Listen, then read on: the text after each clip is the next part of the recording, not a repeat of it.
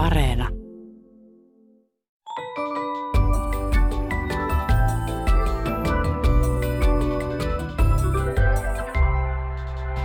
Hei, tämä on Aristoteleen kantapää audiosyöte kielen ja todellisuuden väliseltä harmalta alueelta, ja minä olen Pasi Heikura.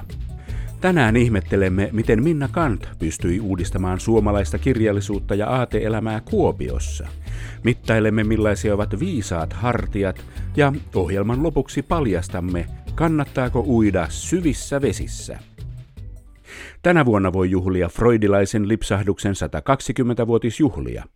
Vuonna 1901 Sigmund Freud käsitteli arkipäivän tahattomia ilmiöitä kirjassaan Arkielämämme psykopatologiaa. Yksi ilmiöistä oli se, kun ihminen sanoo jotain, mitä ei ollut aikonut sanoa. Freudin idea oli, että tällöin piilotajunta lipsauttaa sen, mitä ihminen oikeasti haluaa sanoa. Lipsahduksen juhlimisen voisi aloittaa vaikka valtioneuvoston joulukuisesta sote-tiedotustilaisuudesta, jonka lopuksi poliitikko maalaili jatkotoimenpiteitä näin. Esitys siirtyy nyt eduskunnan viisaille hartioille. Kuulijamme nimimerkki Isokuvakiuru tuumailee. Tiedän, että eduskunnassa on kapeita ja leveitä hartioita, mutta en ole tiennyt, että niillä on myös älyllisiä ominaisuuksia. Älyä koordinoi tietenkin päänuppi siellä hartioilla, mutta ilmeisesti lauseen lausuja on päätynyt tiedostamattomasti siihen, että sote-uudistuksen suunnittelu on ollut niin päätöntä, että nyt tarvitaan hartioita. Monen mielestä ylittämätön ruoka tilanteeseen kuin tilanteeseen on kalakukko. Tuon savolaisen perinneruuan nimi on myös ehtymätön huumorin lähde eläinristeytysten ystäville. Onhan siinä ilmiselvä kalan ja kukon jälkeläinen. Mutta kuten kielimies Klaas Ruppel kotuksen sivuilla kertoo, kalakukon kukko ei ole uroskana. Se on lainaa alasaksan sanasta, joka vastaa saksan kielen sanaa kuchen. Kukko onkin suomeksi kakku, piirakka. Niin kuin kaikki kalakukon ystävät tietävät.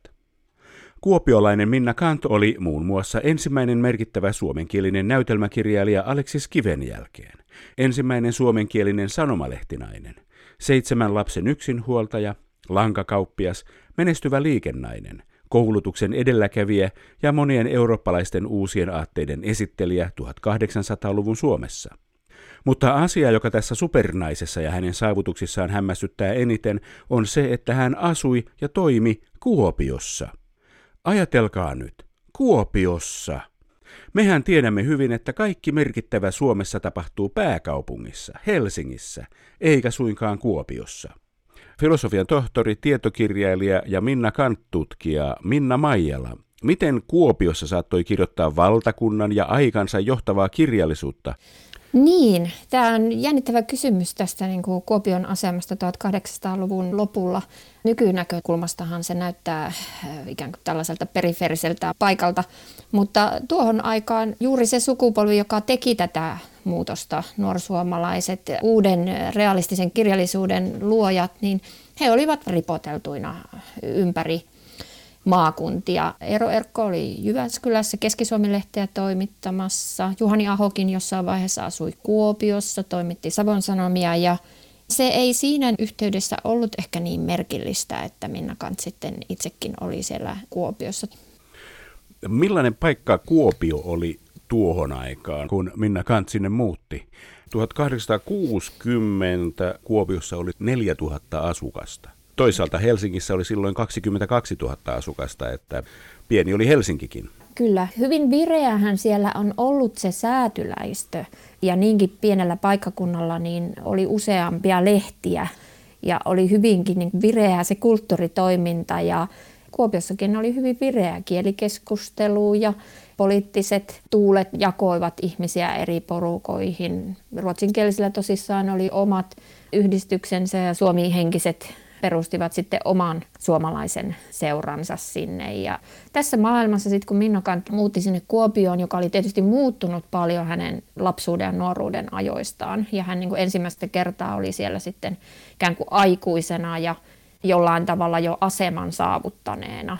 Hän oli julkaissut novelleja ja osallistunut lehtityöhön, että hänellä oli jo jonkinlainen sellainen identiteetti kirjoittavana ihmisenä, kun hän saapui Kuopioon. Ja, ja tämä oli hyvinkin hämmentävä tämä Kuopion säätyläisten seurapiirielämä, kun siellä monet sellaiset kysymykset, jotka eivät olleet akuutteja siellä Jyväskylässä, niin olivat eri tavalla esillä Kuopiossa. Tämä oli hyvin niin kuin mielenkiintoinen, kun hän raportoi Jyväskylän ystävilleen tästä Kuopion maailmasta. Ja aluksihan hänellä hyvin voimakkaasti oli ystäviä molemmissa piireissä ruotsinkielisten puolella ja sitten oli voimakkaasti suomenmielisten joukko, johon hän sitten enemmän ehkä asettui, että siellä oli Kustaa Killistä ja, ja muita tällaisia niin kuin kulttuureja ja henkilöitä, joiden seurassa hän viihtyi.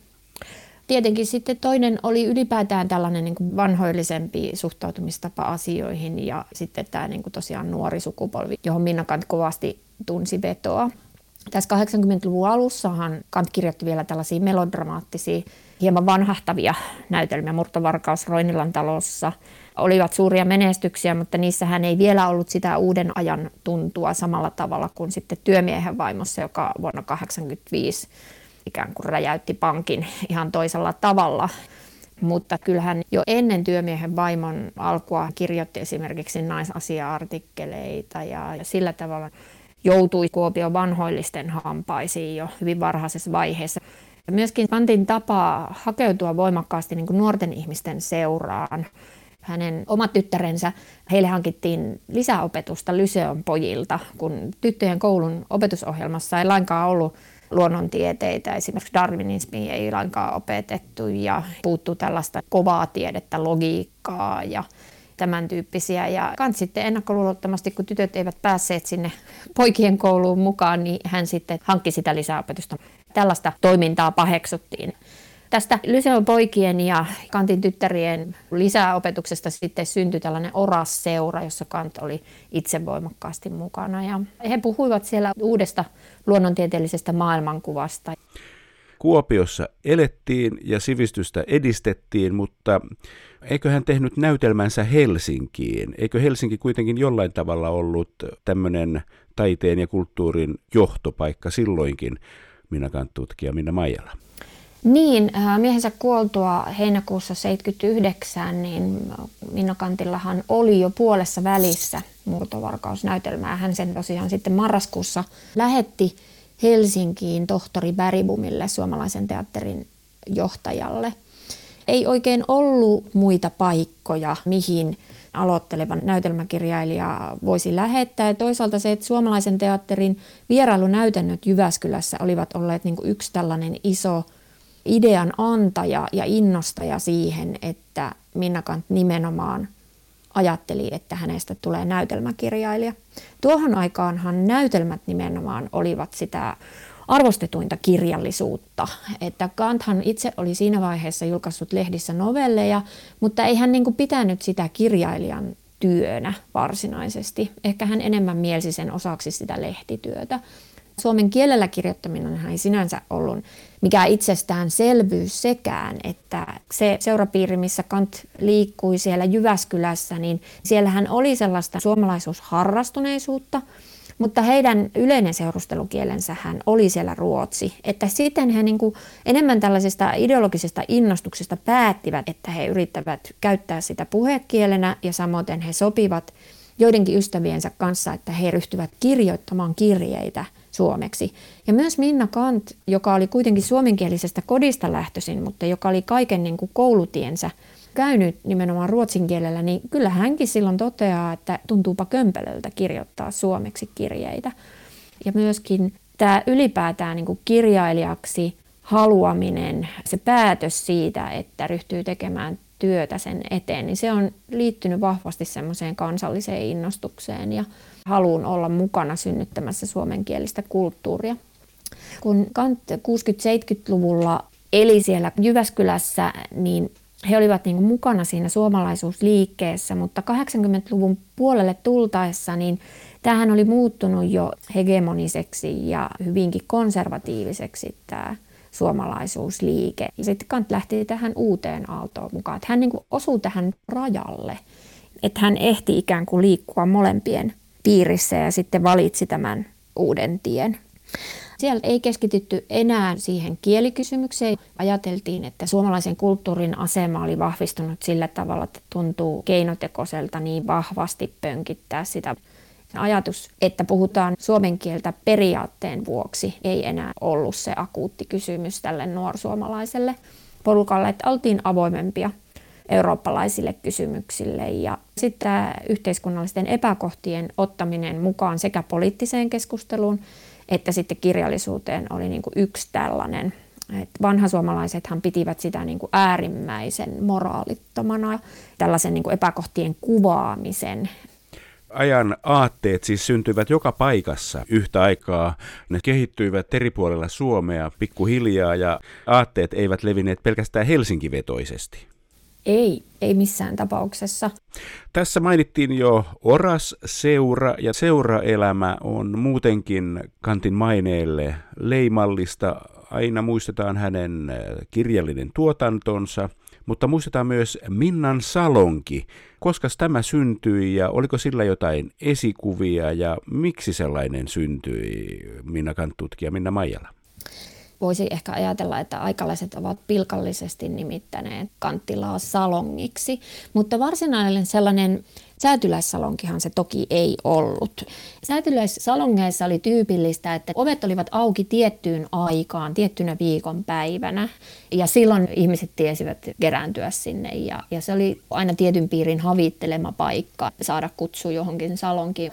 Mutta Minnokantin kotona ei ollut tällaista muodollista salonkitoimintaa, vaan päinvastoin sitä leimas kaikkinensa sellainen hyvinkin vapaamielinen Johani Aho on muistellut sitä, että he saattoivat välillä viettää kokonaisen päivän siellä kanttilassa ja hyvin tyypillistä oli se, että he kurkkivat ikkunasta, että kirjoittaako emäntä. Et silloin ei passannut mennä, jos Minna Kant kirjoittaa. Mutta jos ei, niin sitten he hyvinkin saattoivat kiivetä toisinaan, jopa ikkunan kautta ilmeisesti kuljettiin. Että tämä oli niin kuin hyvin sellaista epäsäätyläismäistä ja senkin takia paheksuttua toimintaa. Ja Paikalliset paheksuivat, kun Puijon tornin vieraskirjaan oli välillä öisin kirjoitettu kaikenlaisia merkintöjä aamuauringon katsomisesta ja muuta, että se seurue, joka oli koolla, ketä siellä sattui milloinkin olemaan, niin he saattoivat saada siinä niin kuin pikkutunneilla keksinnön, että nyt lähdetään kiipeämään pujolle tai nyt lähdetään ja soitetaan Myhkyrin saareen tai milloin mitäkin. Että tämä oli hyvin sillä tavalla jopa niin kuin hivenen boheemia. Toki tietysti se, että siinä koko ajan se kauppaliikkeen pyörittäminen oli se porvarillinen kivijalka. Salonki koostui hyvin erilaisista kantin ystäväpiireistä ja tämä yhdistyselämä oli hyvin virkeä tuohon aikaan, niin se liittyy hyvinkin voimakkaasti semmoisen kansalaisyhteiskunnan syntyvaiheeseen, mitä tuolloin elettiin. Kanthan oli jo Jyväskylässä pistänyt naisystäviensä kanssa pystyyn useammankin erilaisen yhdistyksen. Se oli myös selkeästi sitä kansalaisyhteiskunnan ja vaikuttamisen opettelemista, että miten tehdään ikään kuin asioita oikein. Ja Minna Kantistahan tuli tässä oikein taitava ja niinpä hän sitten oli mukana perustamassa erilaisia yhdistyksiä Kuopiossa ja hän oli lehtihankkeissa hyvin paljon mukana. Ehkä nykyaikana puhuttaisiin enemmänkin verkostoitumisesta. Tämähän ei niin kuin ollut mitenkään tyypillistä sen ajan niin kuin säätyläisseurustelussa. Ja tähän niin kuin hyvä kontrasti on kuvernööri Järnefeltin palatsissa tapahtunut seurustelun toiminta. Elisabeth Järnefelt hän hirveän mielellään lapsineen kävi Kanttilassa Minnan luona ja he viihtyivät erittäin hyvin ja tulivat hyvinkin epäsovinnaisiin aikoihin sinne. Mutta tämä ei toiminut toisinpäin, että sitten kun Minna Kant oli vieraana siellä kuvernöörin palatsissa, niin hän herätti aina pahennusta siellä ottamalla hyvinkin niin kuin railakkaasti kantaa erilaisiin poliittisiinkin kysymyksiin. Hän rupesi kiistelemään venäläisten upseerien kanssa siellä milloin mistäkin poliittisesta kysymyksestä. Ja sitä pidettiin hyvinkin riskaapelina ja epäsopivana käytöksenä. Et siinä oli valtava, voi sanoa, että jopa säätyero, joka sitten vaikutti mun tulkinnan mukaan aika voimakkaastikin siihen, että Ahojen ja Järnefeltien suhteet katkes kanttiin 87. Siinä oli jo pidemmän aikaa rakentunut sellainen jännite, että kanttia pilkattiin ja jollain tavalla pidettiin, voisiko sanoa, että hieman junttimaisena.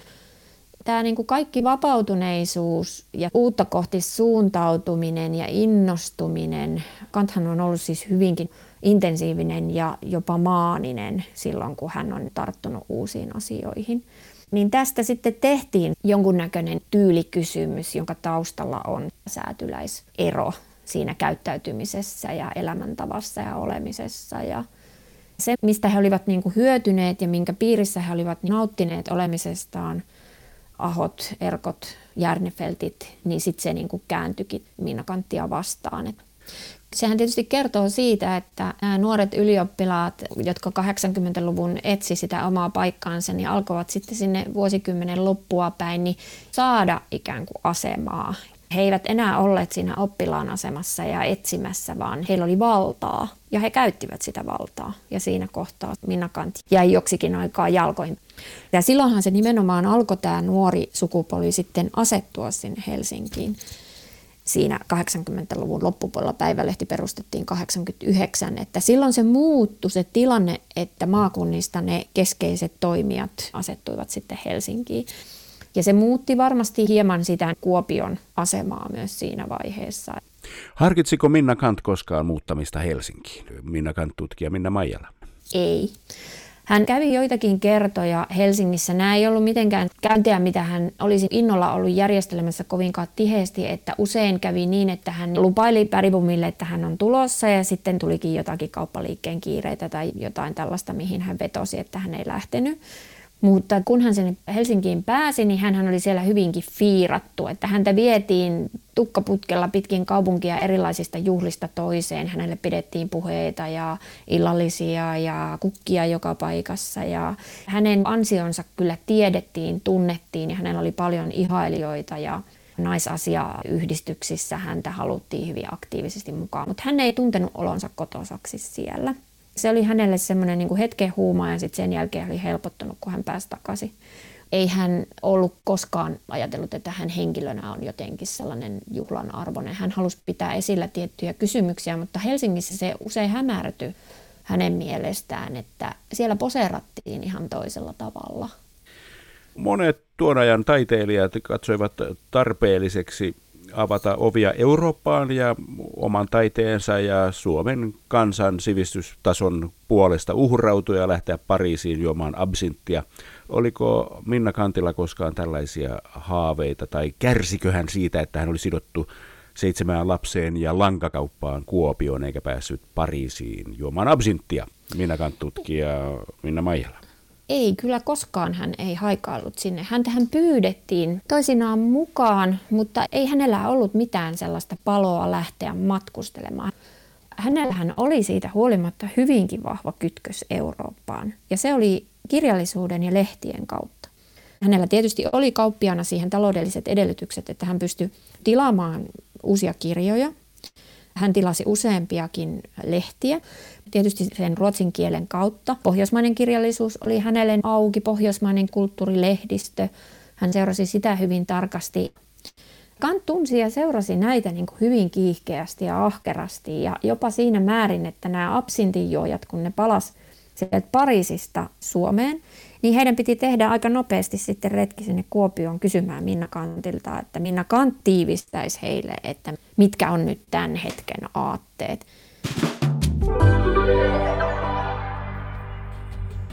On olemassa perisynti ja kuolemansynti ja nykyään on myös koronasynti, jonka nimimerkki Lapuan virkeä pani merkille lukiessaan Helsingin Sanomia.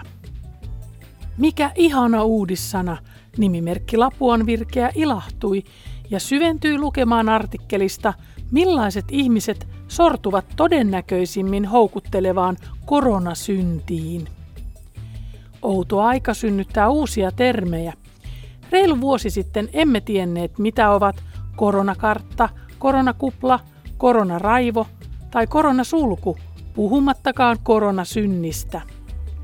Kristillisissä tulkinnoissa synti tarkoittaa Jumalan asettamien käskyjen, asetusten ja lakien rikkomista – Koronasyntiä tehtäessä rikotaan tietoisesti maallisen auktoriteetin eli valtiovallan asettamia määräyksiä ja suosituksia, joilla pyritään estämään tartunnan leviämistä väestöön.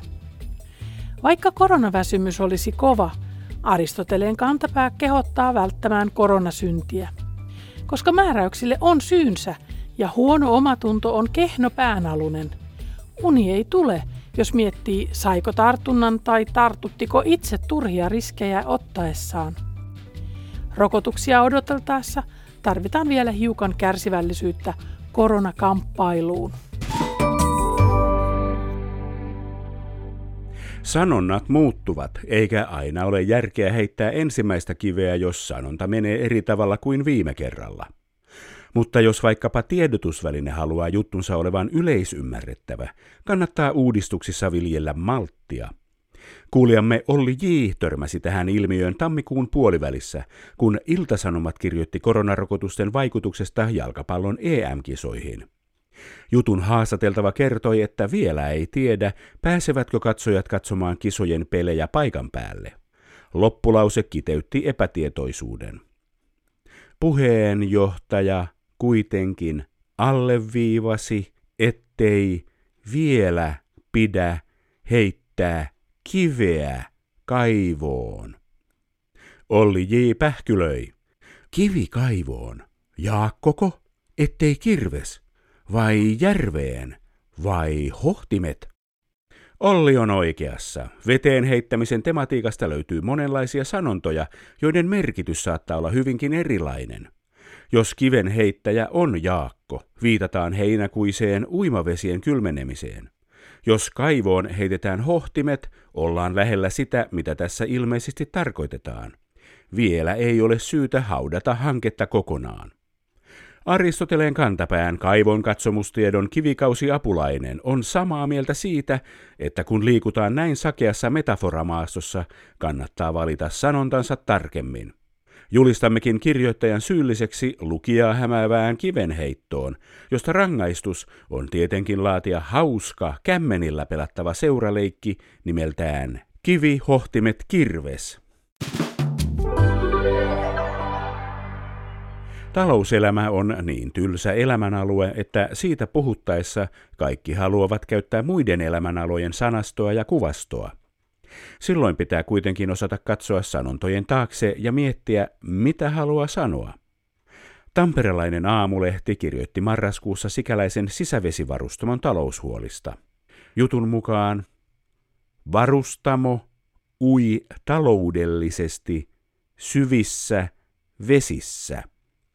Kuuntelijamme nimimerkki Mariaanien hauki jäi miettimään varustamon taseita seuraavasti. Mitä väliä uimarin uinnille on sillä, onko uimavesi syvää vai matalaa? Hyvä kysymys. Jo raamatun ajoista on joskus menty syvissä vesissä, jolloin elämä ei ole silkkaa pintaliitoa, vaan ollaan vaikeuksissa. Ehkä käydään ihan pohjallakin, eli kynnetään pohjamudissa. Katsotaan totuutta silmiin ja lähdetään toivottavasti kohti selvempiä vesiä. Syvistä vesistä tiedetään kuitenkin myös se taloustieteellinen fakta, että isot kalat uivat syvissä vesissä.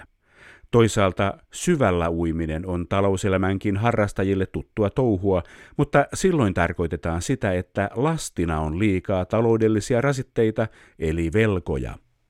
Mariaanien hauki on siis oikeassa siinä, että koska uiminen on tavallisesti vesistön pintaosissa tapahtuvaa toimintaa, veden syvyys ei ole merkityksellinen asia.